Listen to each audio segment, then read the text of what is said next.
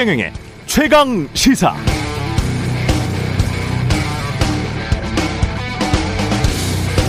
네, 찾아보니까 모두 지난해 가을쯤이었습니다. 화천대유는 누구 겁니까? 라고 저도 오프닝을 한 적이 있고, 녹취록에 그분이 이재명 후보가 아니냐고 언론이 의혹의 시선을 보냈었고요. 또 동시에 대장동 의혹의 또 다른 축인 전직 검사들에 대한 의혹이 나온 시기도 이때쯤이었습니다. 검사였던 박영수의 딸이 화천대유 직원인데 아파트 특혜 분양 받았었다. 역시 검사였던 곽상도의 아들이 화천대유 직원인데 퇴직금으로 50억 원을 받았다. 역시 검사였던 윤석열 후보의 부친 집을 화천대유 김만배 누나가 매입했다. 이게 그때 나온 팩트들이고요. 최근에 아들이 퇴직금으로 50억 원을 받았다는 곽상도가 구속됐고 박영수의 딸이 화천대유로부터 11억 원을 받았다는 한국일보의 단독 보도가 있었고 물론 박영수 전 특검은 직원이 그러니까 딸이죠. 딸이 회사에서 돈을 빌렸다. 11억 원 빌렸다라고 주장하고 있고요. 또 윤석열은 형이 가지고 있는 카드면 죽어라는 녹취록이 나오면서 대장동 의혹은 새로운 국면으로 접어들고 있는 듯한데요. 이렇게 되니까 여당은 이제 오히려 특검 하자고 강력하게 주장하고 있고 국민의힘은 관련 의혹을 전면 부인하고 있는데 선거는 한 달도 채 남지 않았습니다. 네, 안녕하십니까. 2월 9일 세상에 이익이 되는 방송 최경령의 최강시사 출발합니다. 저는 KBS 최경령 기자고요. 최경령의 최강시사 유튜브에 검색하시면 실시간 방송 보실 수 있습니다. 문자 참여는 짧은 문자 50원, 기본자 100원이 드는 샵 9730 또는 유튜브에 의견 보내주시기 바라고요. 새해부터 새로운 기능이 추가된 무료 콩 어플도 많은 이용 부탁드립니다. 오늘 인터뷰 더불어민주당 우상호 총괄 선대본부장 그리고 국민의힘 선대본부 최재형 상임고문 만납니다.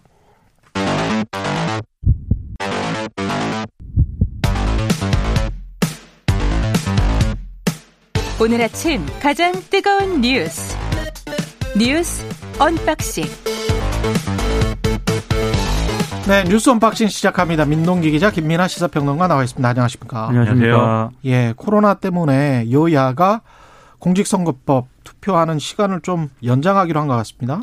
그러니까 지금 현행 선거법하고요. 중앙선관위 지침에 따르면 이 사전 투표일이 3월 4일하고 5일이잖아요. 예. 그 이후 3월 6일부터 선거 당일인 3월 9일 사이에 확진 판정을 받게 되면 음. 이분들이 투표할 방법이 없거든요. 예. 그래서 이제 모두 입법에 이제 보안 입법에 나서겠다는 그런 방침인데 여야가 일단 개정에 합의한 내용을 보면 대선 당일 오후 6시에서 9시 사이에 확진자를 별도 투표를 하는 그런 방안 여기까지 음. 일단 합의가 됐고요. 그리고 이분들을 위해서 뭐 확진자 격리자 대상으로 뭐 임시 기표소를 설치한다든가 뭐 재반 시설을 설치하다든가 이런 부분에 대해서는 합의가 된 그런 상황입니다. 음. 그래서 아마 그렇게 어렵지 않게 이제 국회 본회의가 통과가 될 가능성이 높은 그런 상황인데 중앙선관위도 오늘 자체 방안을 마련을 해가지고요. 이 국회에 보고할 예정이거든요. 예. 근데 한국일보가 이 선관위 안을 입수를 했는데 확진자는 사전 투표 2일차 그러니까 3월 5일 또는 음. 본 투표일인 3월 9일에 현장 투표를 할 수 있다 이런 내용이고 방역 당국이 확진자 증상에 따라서 외출 허가 여부를 결정하게 된다는 그런 내용입니다. 이 확진자를 전담하는 사무원 등이 또 있어야 되지 않겠습니까? 예. 그 비용으로 82억 정도가 이제 추가가 될 것으로 예상을 했고 방호복 세트 이런 것들을 구입하는데도 한 3억 정도가 필요할 것으로 일단 추산을 하고 있습니다. 그러니까 이게 일부 이제 안 하던 방식을 이제 적용을 일부 해야 되는 거잖아요. 그래서 새롭게 하는 방식이다 보니까 논란이 있을 수도 있습니다. 그래서 그런 것들을 최소화하는 게 필요할 것 같은 게 지금 크게 보면은 이제 두 가지 부분이 있는 거예요. 첫 번째는 어쨌든 확진이 된 분들이나 이렇게 좀 의심이 되는 분들의 경우에는 어쨌든 이동 동선이 이제 생기는 거니까 이 부분에서 방역이라는 측면에서 음. 관리를 이제 철저하게 해서 이게 추가적인 어떤 다른 이제 문제로 이어지지 않게 할 수 있다. 이 점을 좀 확인을 하기 해야 되고 그래서 이게 사전에 연습이나 이런 것도 많이 해야겠죠 이거는 점검이나 이런 걸 확실히 해야 될 것이고 두 번째는 이게 또 어떤 투표 과정에 있어서 이 지금 말씀하셨듯이 관리하는 인원도 필요하고 그다음에 워낙 이제 뭐이 숫자가 많을 것으로 예상되지 않습니까? 그렇죠. 확진자와 이제 격리자들의 숫자가 음. 이 사람들이 어쨌든 투표를 하기까지의 과정의 동선을 관리하는 이런 상황이 혹시라도 비밀 투표라든가 이런 어떤 투표에 일반적인 어떤 그런 영향을 미칠 수도 있다라는 논란도 있을 것이기 때문에 아. 그러한 논란은 사전에 좀 이렇게 그 얻도록 하는. 그러한 좀 접근, 뭐 설득 이런 것들이 필요할 것 같습니다. 혹시 이런 재반 상황이 우려가 되시면 그 사전 투표를 하는 게 가장 현명할 수도 있겠습니다. 그렇습니다. 예, 그렇습니다. 먼저 그냥 해버리면 해버리면 예, 그러면 혹시 6일부터 9일 사이에 지- 확진 판정을 받았다고 하더라도 네. 이런 모든 그런 좀 혼란스러운 과정을 거칠 필요가 없으니까요. 예. 그 마스크를 최 그때 어떻게 했었나요? 지난번에 마스크를 내렸었죠, 우리가. 투표소에 가서 이게 얼굴을 보고 신분증 확인할 때 마스크를 그 신분 잠깐 확인할 내렸어요. 때 잠깐 네, 내렸죠. 잠깐 내렸죠. 잠깐 내리고 이렇게 들어가고. 그 비닐 다 쓰고 이렇게 예. 투표하고 막 이랬습니다. 예, 네. 맞죠. 예, 베이징 올림픽에 국민들이 베이징 올림픽 보지 말자 뭐 이런 이런 사람들도 생겨났습니다 지금. 저는 황대현 선수랑 이준서 선수 그 장면을 예, 몇 번을 그 뉴스를 통해서 봤는데 음, 잘 모르겠더라고요, 진짜. 왜 실격 판정을 받아야 되는지 몇 번을 돌려봐도 잘 모르겠는데 예, 아무튼 우리 선수단이 국제 빙상 경기 연맹에 판정 이의를 제기를 했는데 판정 번복은 없다는 입장을 밝혔고요. 그래서 스포츠 중재 재판소에 제소하겠다라고 일단 입장을 밝혔습니다. 근데 일각에서는 이 제소가요. 뭐 규정 5조경이라든가 심판 음. 매수와 같은 비리가 아니면 아예 심리 대상으로 삼지 않기 때문에 그러니까요. 뭐 실효성이 떨어진다라는 그런 예. 지적도 있는데 황희 문체부 장관이 어제 이 판정을 뒤집기는 어려울지 모르겠지만 제소 자체가 판정하는 분들 그러니까 심판들 있지 않습니까? 이 심판들에게는 어느 정도 긴장감을 줄 수 있을 것이다 이렇게 얘기를 했는데 이 문제가 지금 앞으로라도 그렇습니다. 어. 앞으로 남은 경기가 있지 않습니까? 그렇죠. 이 그런 부분을 염두에 둔 결정으로 보이고요.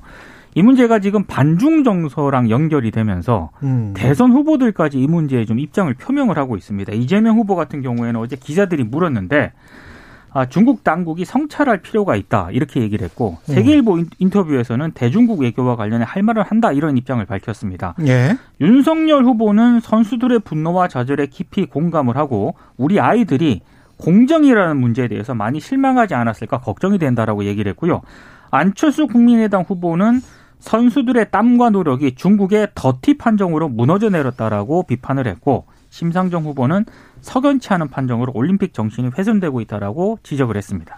음. 그 마음 같아서는 중국이 그냥 뭐 금메달 다 갖는 걸로 하고 경기는 공정하게 하자 이렇게 예. 말하고 싶은 심경이에요 저는. 예, 근데 이제 뭐 현실적으로 이제 그냥 심경이 그렇다는 거지 뭐 음. 그렇게 할 수는 없는 것이고 음, 그래서 아예 뭐 선수단 다 철수시키자 뭐 이런 주장도 나오지만 그렇게 할 수 없는 거죠 우리가. 그렇죠. 그래서 이제 최대한 공정하게 치를 수 있는 방법을 계속해서 이제 요구하고 압박할 필요가 있을 텐데 음. 이게 그것은 이제 스포츠의 문제인 것이고 결국 정치적으로 이게 어떻게 이제 해석되고 영향이 있을 거냐를 또 여러모로 셈을 또 하고 있습니다. 지금 이제 이민 기자님 말씀해 주신 것처럼 그러니까 한쪽에서는 반중 정서가 많이 일어나는 것을 좋아할 수도 있고 한쪽에서는 싫어할 수도 있고 뭐 그런 상황인가요? 뭐 그런 식으로 해석을 하더라고요 언론이. 예. 근데 제가 볼 때는 이거는 그렇게 접근하기보다는 어. 정치권도 그렇고 언론도 그렇고 이런 일이 왜 일어나는가에 대해서 음. 근본적으로 이제 좀 어, 파고 들어가는 그런 해설을 좀 해줄 필요가 있고 그렇죠. 그것을 그러면 앞으로 어 예를 들면 한국의 어떤 대중국 외교라든지 이런 부분에 있어서 어떤 원칙으로 그러면 이제 만들어 갈 것이냐에 대한 문제까지로 확장해 갈 필요가 있는 건데 음. 지금 친중이 오르냐 반중이 오르냐 뭐 정치권이 친중 정서 반중 정서 뭐 이런 거 친중 정책과 반중 정서를 뭐 어떻게 활 용할 거냐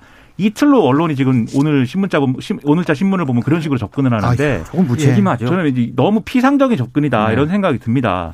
그러니까 이게 중국이 이런 식으로 스포츠를 이, 이 악용해 가지고 예. 자국의 어떤 그 국가주의, 민족주의 그런 것들이 이제 부추기는 배경에는 중국 공산당이 장기 집권을 하면서 그 장기 음. 집권의 틀이 여러모로 흔들리는 것들을 좀 메꾸기 위해서 그동안 어 국가주의적 캠페인 국가주의 애국주의 지금 뭐 그, 그렇죠. 영화까지도 다 그냥 중국 영화만 보는 식의 그렇죠. 그런 애국주의 문화가 있, 죠 그렇죠. 지금 중국에. 네. 예. 내부 모순을 외부의 적을 만들어 가지고 그 외부의 적을 여러 음. 형태로 상정해 가지고 거기에 대항하는 그런 방식의 문화를 만들어 놨기 때문에 음. 그래서 스포츠에서도 이런 일들이 발생하는 것이고 똑같이 외교 안보적인 영역에 있어서도 중국 정부가 이 주변국들하고의 갈등을 자꾸 부추기는 외교나 이런 것들을 하려고 하잖아요, 계속. 그렇죠. 이- 이런 문제까지 좀 이 지적을 하면서 그러면 음. 앞으로 이제 한국이 이제 어떤 외교 영역에서 맡아야 될 영역이라는 거는 이렇게 주변국들하고 갈등을 일으키는 방식의 외교는 하지 말자라고 주변국들에게 요구하고 음. 그럼요. 그런 리더십을 이끄는 역할을 해야 된다. 예. 이런 지적을 할 필요가 있어 보이는데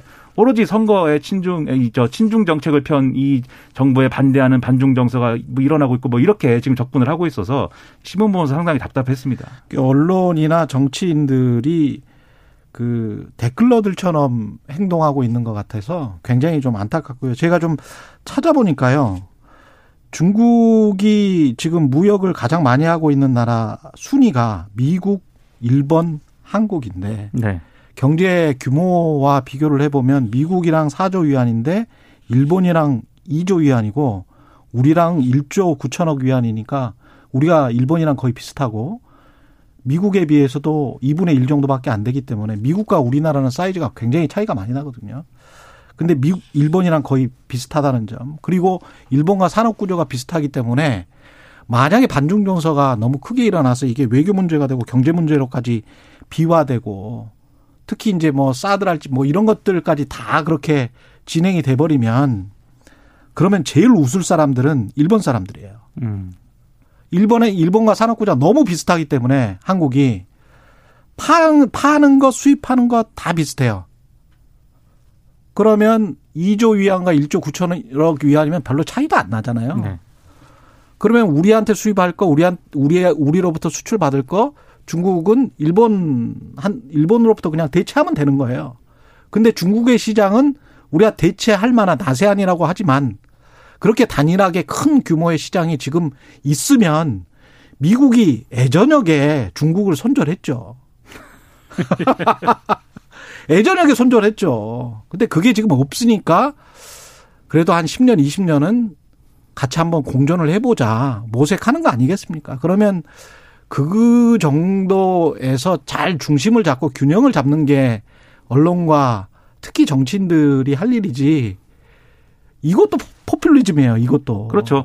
그러니까 지금 예. 말씀하신 대로 뭐 경제적 이- 이런 틀이에요. 경제적인 어떤 그런 손해 때문에 중국이 할 말 못 하고 있는 거 아니냐 뭐 이런 음. 식으로 접근하는 건데 그게 아니고 할 말이라는 거를 어떻게 하느냐가 중요한 그렇죠. 것이죠. 그래서 태도가 중요하죠. 그렇죠. 지금 예. 이제 이 접근하는 틀이 왜 중국이 우리 것을 다 뺏어가냐, 아. 우리도 중국 것을 뺏자, 뭐 이런 식의 접근은 아닌 것이고 그게 그러니까 아니라 유튜브에 댓글 쓰는 것처럼 중국에 대해서 정치인들이나 언론인들이 이야기를 하면 그건 큰일 납니다. 그렇죠. 그러니까 할 말은 하되 네. 할 말은 하되 그것은 어떤 보편 타당한 방식으로 하는 게 중요한 것이지 음. 갈등 구조를 더 키우는 방식의 어떤 그러한 접근만 자꾸 하려고 하는 게 지금 말씀하신 것처럼 포퓰리즘의 전형적인 논법이거든요. 예. 그런 것들은 지양하는 게 좋다고 생각합니다. 예. 이낙연 고문이 이재명 선대위의 총괄 선대위원장을 맡기로 했습니다. 이게 네. 어떤 의미가 있을까요? 송영길 상임선대위원장보다 직급이 높거든요. 음. 그래서 이제 오늘 선대위 회의를 시작으로 공식 일정을 시작을 하고요. 첫 공식 메시지로는 뭐 국민의 눈높이에 맞는 겸손한 선거, 민주당다운 선대위 이런 점을 강조할 것으로 보이는데 아무래도 지금 이재명 후보 같은 경우에는 뭐 중도라든가 호남이라든가 친문 지지층에서 예전과 같은 어떤 그런 지지가 안 나온다라는 그런 판단을 하고 있는 것 같고요. 실제로 언론들이 그런 분석을 하고 있거든요. 그래서 약간의 좀 긴급 조처 같은 그런 성격이 좀 있는 것 같습니다. 그래서 민주당의 전통적 지지층이 여전히 이재명 후보에게 좀 유보적이라는 점이 계속 지적이 돼 왔었는데 이런 부분들을 이낙연 전 대표를 통해서 좀 메꾸겠다 이런 좀 의도가 좀 있는 것으로 보이고요. 어, 이거는 이제 어떤 전통적인 지지층을 어떤 겨냥한 그런 제스처라면 윤여준 전 환경부 장관을 어제 만났거든요. 예. 어, 그래서 뭐 뉴노멀 시대 준비위원회를 구성하기로 했다 이런 보도가 나오고 있는데 이런 지금 뭐 김종인 전 위원장을 만나고 이상돈 전 교수를 만나고 윤여준 전 환경부 장관 등을 만나는 것도 역시 중도라든가 외연 확장을 통해서 흔히 말하는 박스권에 갇힌 지지율을 좀 돌파하겠다 이런 이런 이런 의도가 좀 깔린 것 같습니다. 그러니까 이게 최근에 이재명 후보와 그 지지층의 지금 문제가 뭐냐면 악순환인 게 문제예요. 그래서 어 중도로 진출하지 뭐- 진출하는 것에 한계가 있고 이른바 박스권 지지율에 갇혔고 이런 평가가 나오다 보니까 지지자들의 이제 결집 정도도 이완되고 지지자들의 결집 정도가 이완되다 보니까 또 중도층으로 막 이렇게 파고 들어가는 그런 전략 구사하기 어렵고 그게 다시 이제 또 중도층에서의 어떤 지지율의 이제 좀 한계 이런 것들로 돌아오고 이게 다시 이제 또 지지자들의 어떤 결집의 이완을 불러오는 이런 악순환 때문에 지금 어이 지지율이 계속해서 이제 하락 국면인 거거든요. 소폭 하락세 계속 이어지고 있지 않습니까? 예. 그래서 이거를 벗어나려면 결국은 일종의 올코트 프레싱을 이제 할 필요가 있다고 생각을 하는 것 같아요. 그래서 호남, 호남에 이제 소구할 수 있는 이제 이낙연 전 대표 카드를 더 강하게 쓰고, 그 다음에 중도 공략을 위해서 김종인 전 위원장, 이상돈 전 의원, 윤여준 전 장관 이렇게 만나면서 이렇게 중도 공략에 이제 그러한 것들을 강화하고 이런 전략인 건데, 결국 이걸 통해서 어, 이 결과적으로는 정권 교체 여론을 돌파하는 게 이제 가장 중요한 어떤 핵심 과제인 것이죠. 그래서 이 민주당 내로 보면은 이재명 후보만 어 이렇게 다음 정권에서 이재명 정권으로 이제 표현되겠지만 이재명 후보만 집권하는 것이 아니다. 이걸 보여줘야 되고 그래서 이낙연 전 대표도 있고 음. 누구도 있고 누구도 있고 이러한 사람들이 같이 집권하는 거다라는 걸 보여줄 필요가 있고 또 더 민주당 밖으로 옮겨서 보면은 민주당만의 집권인 세력이 아니다.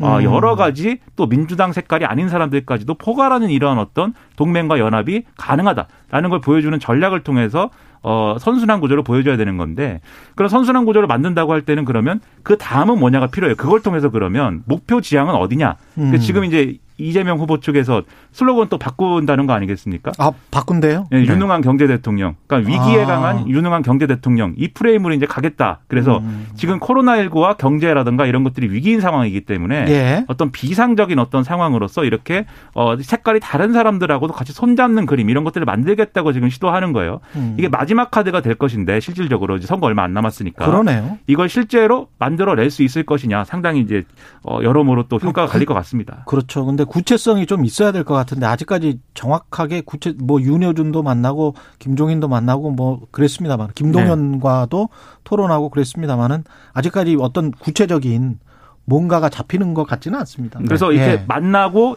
조언 들어봤더니 음. 이렇게 해야 된다라는 결론이 나와야죠. 이제 그렇죠. 네. 예. 그리고 윤석열 후보는 문재인 정부의 탄소 중립 탈원전 정책을 비판했습니다. 과학기술 공약을 발표했고요. 발표를 했는데요. 음. 일단 문재인 정부의 탄소 중립에 대해서는 그 문재인 대통령이 지난해 11월 유엔 기후 변화 협약 당사국 총회에서 예. 2030년까지 탄소 배출량을 2018년에 60% 수준으로 줄이겠다 이렇게 이제 얘기를 한 적이 있거든요. 그랬죠. 이 부분을 언급을 하면서 어, 이 목표는 과학계 산업계와 논의해서 로드맵을 정하고 수치를 결정을 해야 한다. 정치가 아니라 과학이 결정할 일이다. 어제 이렇게 얘기를 했고요. 그리고 문재인 정부의 탈원전 정책에 대해서도 정치적 판단으로 졸속 추진한 정책이다. 그리고 이것 때문에 세계, 세계 최고 수준이던 원전 생태계까지 큰 타격을 입혔다라고 비판을 했습니다. 그러면서 과학기술 공약으로 대통령 직속 과학기술위원회를 설치하겠다.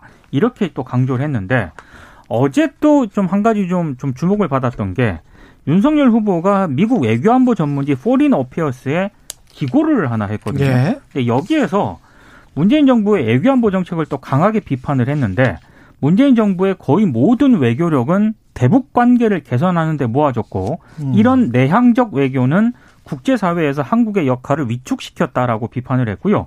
2016년에 사드 국내 배치와 관련해서도 한국이 중국의 경제 제재에 굴복하며 안보 이익을 희생시켰다. 그리고 중국을 달래기 위해 지나치리만큼 고분고분한 태도를 보였다라고 지적을 했습니다. 2016년에 사드 배치를 예, 그렇게 이제 저 이제 생각을 좀 드러냈고요. 그리고 음. 미국 미중 경쟁 와중에서 예. 한국이 미국 편을 들어야 한다라고 주장을 했는데 미국 편을 들어야 한다. 네, 특히 한국이 쿼드 있지 않습니까? 예. 중국을 견제하는 미일, 인도, 호주 사자 안보 협의체 활동에 적극 참여할 것이다. 이렇게 주장을 했습니다.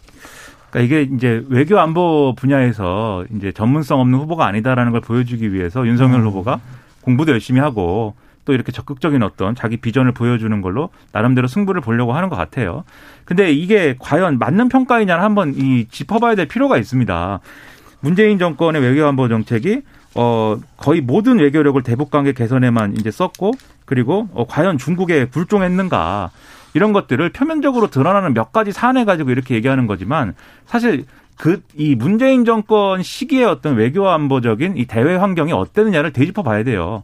트럼프 행정부였습니다. 이, 와, 이 미국 우선주의라고 하는 그렇죠. 사드를 배치했으니까 10조를 내놓으라고 하는 그런 그런 정부였어요. 예. 그리고 이 미국 우선주의를 그렇게 펴는 이런 이 미국이 있- 있던 반면에 중국은 중국도 실제로는 똑같이 하고 있으면서도 대외적으로는 미국이 그렇게 가니까 우리가 이제 어 이 글로벌 다자주의를 우리가 수호한다 이런 얘기를 하고 있는 그런 시점이었단 말이죠. 그래서 그런 시점에 이제 내놓았던 이제 한국 정부의 외교안보 정책을 지금의 어떤 기준으로 다 재단할 수 있는 것이 상당히 의문이고 오히려 박, 이- 이제 과거의 보수 정권에서 있었던 일에 가지고 윤석열 후보를 갖고 평가할 수는 없는 거겠지만 박근혜 대통령의 경우에 그 테란문에 올라갔잖아요. 그건 왜 그렇죠. 그랬습니까? 네, 그런 일들이 과연 친중 인사이기 때문에 그런 거냐, 친중 정권이었던 것 때문에 그런 거냐 그렇게만 볼 수는 없는 거거든요. 그래서 자신의 비전을 보여주는 거는 중요한데 정확한 사실관계 그리고 어떤 이 좀 공정한 평가 이런 것들이 기반해 가지고 얘기하는 게 필요할 것 같고 탈원전 정책이라든가 탄소 중립 이런 것들도 마찬가지죠.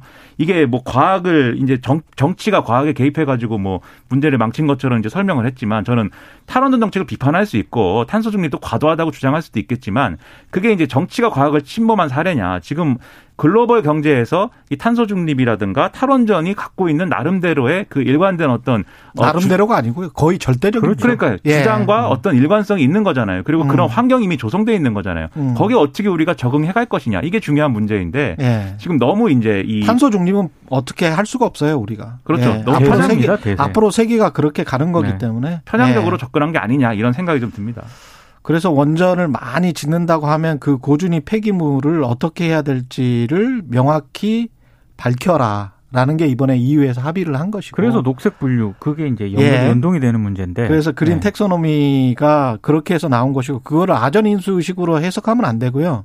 실제로 고준위 폐기물을 한국의 어떤 부지에 만들어야 된다는 거를 제출을 해야 되고 그 약속을 해야 됩니다. 근데 그게 합의가 잘 안 되기 때문에 그렇죠. 미국도 네바다 같은 그런 사막에 그 육하 산맥이라고 그 밑에다가 한다고 해서 한 160조 원 들여서 하는 거거든요.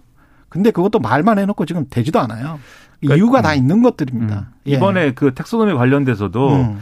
어, 지금 일각에서는 이제 아 원전 텍소노미 들어, 여기 분류책에 들어갔으니까 이제 원전을 적극적으로 해도 되는 거 아니냐 이렇게 주장하는 분들도 있지만 또 반론이 분명 있는 거예요. 지금 말씀하신 것처럼 조건부지 않습니까? 예. 고준위 폐기물 이제 어떻게 처리할 거냐의 문제가 이제 대안이 있는 경우 그리고 음. 핵 연료에 있어서도 지금보다 이제 어떤 진전된 형태의 어떤 연료를 쓰는 경우 이런 것들에 대해 조건부를 달아놓은 건데 그 기술 발전을 따라가야죠. 정말 그렇죠. 이건 과학의 문제인데 음. 이런 평가도 있어요. 지금 그 조건을 맞추려면은 음. 사실상 원전은 못하는 거다. 못하는 그렇죠. 거에 가깝다. 녹색당은 그렇게 지금 주장을 네. 하고 그렇죠. 신재생 에너지도 분명히 기술적으로 지금 문제가 있죠. 문제가 네. 있습니다. 특히 이제 저장하고 전달하는 과정에서 24시간 원전처럼 그렇게 할 수는 없는 거기 때문에 그 과정 특히 저장을 어떻게 할 것인지 그래서 이제 수소 이야기를 우리가 많이 하지 않습니까? 네, 그래서 그렇죠. 이런 것들을 종합적으로 살펴서 신재생 에너지 기술도 발달해야 되고 원전 기술도 발달하면 발달해서 뭐 안전하게 우리가 할 수 있다면 좋겠죠. 근데 이제 여러 가지 요건이 만만치는 않다. 그리고 제가 누차 말씀드리지만 집권 후에도 똑같이 이 말을 할 수 있는지 그리고 이 정책을 바로 할 건지에 관해서는 좀 판단을 하셔야 될 것 같아요. 집권 후에 한국이 미국 편을 들어야 한다. 이렇게 대통령이 말을 해버려요. 한국은 쿼드 들어갈 거야. 적극 참여할 거야. 그 우리가 이게 무슨 저 이 인터넷 카페 가입 신청하면 받아주는 건 예. 아니니까 이제 쿼드라는 거는 미국 미국과 그 참여하고 있는 국가들의 어떤 국익의 국익의 근거에서 판단해 가지고 지금 구성한 것이고 그리고 소위 말하는 이 윤석열 후보가 중요하다고 강조하는 인도 태평양 전략이라는 것도 사실 이제 원하는 일본이잖아요. 그리고 음. 그 핵심은 이제 중국을 견제하기 위한 동맹 구조를 만드는 거고 거기에는 우리를 이 한국을 배제하는 내용이 같이 들어있는 거예요. 일본의 어떤 원안에는. 그렇죠. 미국은 그렇게까지 하고 싶지는 않지만 어쨌든 음. 그쪽을 따라가면서 지금까지 만들어 온 구조가 있는 거고 그게 이제 쿼드라는 형태로 이제 표출된 건데 이게 그러면은 우리가 당연히 뭐 예를 들면 그런 상황에서 우리의 국익을 따라갈 필요가 당연히 있는 거고 그렇게 해야 되는 거지만 그게 이제 쿼드에 그 지금 지금 가지고 있는 그 그들의 어떤 틀이 있는데 음. 우리는 무조건 쿼드에 가입해야겠으니까 빨리 문을 열어라 뭐 이렇게 주장하는 것이 어, 그 국익에 따르는 것이냐 이건 이제 의문일 수밖에 없는 거죠. 그러니까 외교안보는 예. 굉장히 신중하게 접근해야 예. 되는데 기고문이라든가 이렇게 발언 내용을 보면은 굉장히 좀 거칩니다. 예, 이런 워딩들을 집권 후에도 하지 않았으면 좋겠으면 집권 만약에 집권을 누가 하든 간에 외교 언어는 정말 정치해야 되고 예, 조심해서 해야 될 것 같고요. 안철수 후보는 단일화가 없다. 그런데 이제 주변의 언론이랄지 정치권은 계속 단일화 군부를 떼고 있는 그런 상황인 것 같고요. 뭐 단일화 예. 뭐 조건을 제시했다 이런 음. 보도가 어제 오늘 계속 나왔고요. 예. 여기에 대해서 안철수 후보 쪽에서는 이거 오보다 강력하게 어. 언론중재위에 제소하겠다라고까지 얘기를 했는데 음.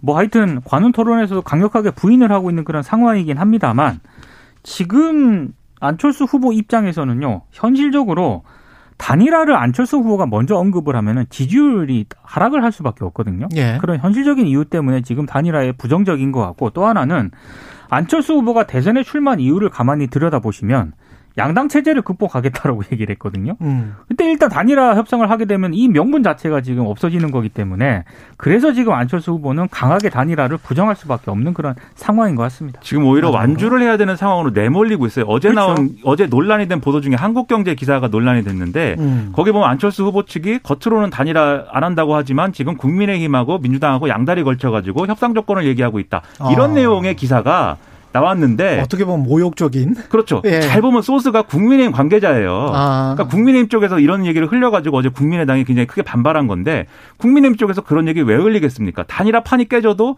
그 책임은 안철수 후보한테 있다 이 얘기를 하면서 이 단일화를 해야겠는데 또 여, 이, 이 여론조사 단일화 안 한다는 거니까 결과적으로 양보해라 이 얘기잖아요. 예. 그러니까는 이 양보를 해주든지 아니면 완주하든지 지금 그 두 선택지만 남아 있는 상황에서 안철수 후보가 갑자기 양보할 수도 없는 거 아닙니까? 무슨 맥락이 있어야지. 그래서 예. 어제 다시 도는 얘기가 음. 사라졌던 윤핵관이 다시 등장하고 있다 이 얘기였습니다. 어렵습니다. 네, 참. 내일 네. 다시 또 이야기를 해보겠습니다. 또 상황이 어떻게 전개해야 될지 모르겠네요. 뉴스 unboxing 민동기 기자 김민하 평론가였습니다. 고맙습니다. 고맙습니다. KBS 1라디오 최경영의 최강시사 듣고 계신 지금 시각 7시 46분입니다.